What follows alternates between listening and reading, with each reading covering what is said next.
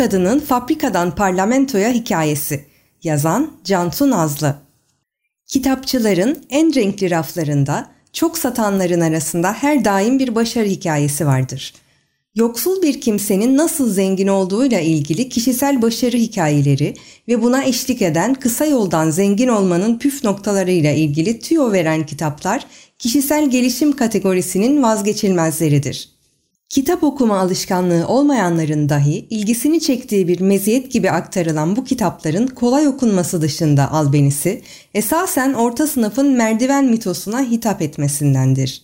Merdiven mitosunu kabaca orta sınıfın sınıf atlama yani zengin olma rüyası olarak tarifleyebiliriz. Bugün etrafımızda pek çok ebeveynin çocuk yaştan evladına bin bir çeşit kurs aldırıp onu en pahalı okullara göndermesindeki maksat da onun büyüdüğünde sınıf atlayabilmesini imkanlarını yaratmaktır.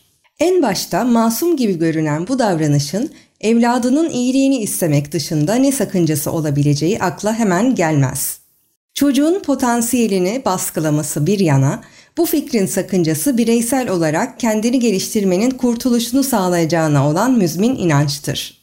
İçinde yaşadığımız neoliberal çağda eğitim, sağlık gibi temel hizmetler özelleştirilip hayat pahalılaşırken hangi tahsili almış, hangi mesleği icra edecek olursa olsun bir gencin özel sektörde alacağı ücret düşük olacaktır.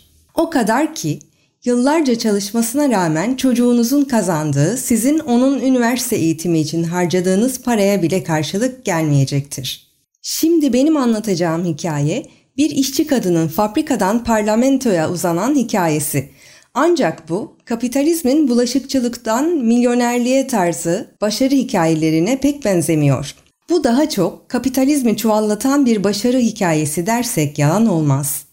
Şimdi zamanı biraz geri saralım ve 1800'lü yılların sonuna doğru bir yolculuğa çıkalım. Adelheid isimli bir kız çocuğu Avusturya'nın fakir bir semtinde yoksulluğu açlık derecesinde olan ailesiyle yaşıyor. Okumayı çok sevmesine rağmen Avusturya kışında tabanı olmayan ayakkabılarıyla okula gidemediğinden devamsızlıktan sınıfta bırakılan bu kız okula yalnızca 3 yıl gidebilmiş. 10 yaşında çalışmaya başlayan bu kızın içindeki okuma merakı hiç dinmemiş. Yolda bulduğu gazeteden ödünç aldığı kitaplara ne bulursa okuyormuş. Çalışmadığı zamanlarda uykusundan feda ederek yaptığı yegane faaliyet bu olmuş.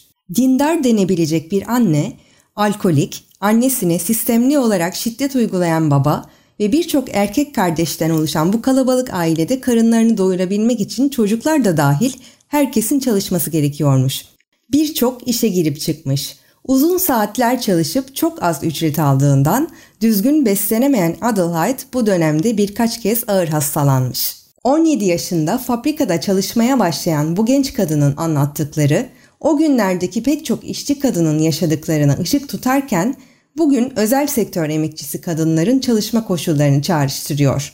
12 saate kadar varan çalışma saatleri İş yerinde uğranılan taciz ve mobbingler karşısında pek çok kadının işini kaybetme lüksü olmayışından karşı koyamayışı, aynı işi yapan erkeklerle kadınların eşit ücret alamayışı bu çalışma koşullarından sadece bazıları.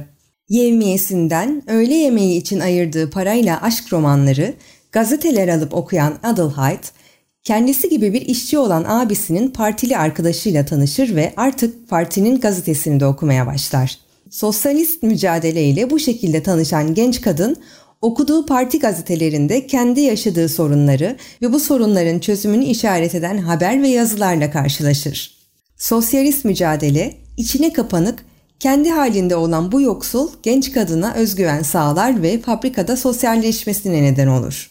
Öğle paydoslarında işçi kadınlara sesli olarak parti gazetesini okuyup arkadaşlarına konuşmalar yapmaya başlar parti gazetesine yeni aboneler bulmaya uğraşır. Onun topluluğa nasıl konuştuğunu geçerken görenler bu genç kadının bir erkek gibi konuştuğunu söyler. Partinin bölge toplantılarına katılmaya başladığında ortamdaki tek kadın kendisidir. Buna rağmen toplantıda söz alıp konuşma cesareti bulması sonucu yaptığı konuşma partide fark edilmesine neden olur. O artık okuduğu ve abone bulmak için çırpındığı gazetenin yazarı olur. Okumaya çok meraklı olmasının verdiği hevesle August Bebel'den Friedrich Engels'e, Marksist teorinin kadın sorunu üzerinde incelemelerini hatmeder. Bebel ile tanışması ve Weber'in kendisine verdiği destek, kendini geliştirmesini hızlandırırken parti içerisinde de etkin hale gelir. Katıldığı toplantılar ve ajitasyon çalışmaları vesilesiyle eve geç gelmesi annesini endişelendirir ve kızdırır. Yukarıda bahsettiğimiz ebeveyn figürünün farklı bir versiyonu olan anne, kızının kurtuluşunu hayırlı bir kısmette görmekte ve kızına sürekli hali vakti yerinde biriyle evlenmesi konusunda baskı yapmaktadır. Çalışma saatlerinin 12 saatten 10 saate düşürülmesi için grev yapmaktan tutun da 1 Mayıs'ta iş bırakmaya pek çok mücadele örgütleyen, defalarca hapse giren, kendini sosyalist harekete ve kadın özgürleşmesine adayan bu kadının aktardığı anılar çok eskiden yaşansa da bugün güncelliğini koruyan tecrübeler ortaya koyuyor. Adelheid Pop, 1918 sonrası Sosyal Demokrat Parti'nin yönetim kurulu üyesi, Avusturya parlamentosu ile Viyana Belediyesi meclis üyesi oluyor.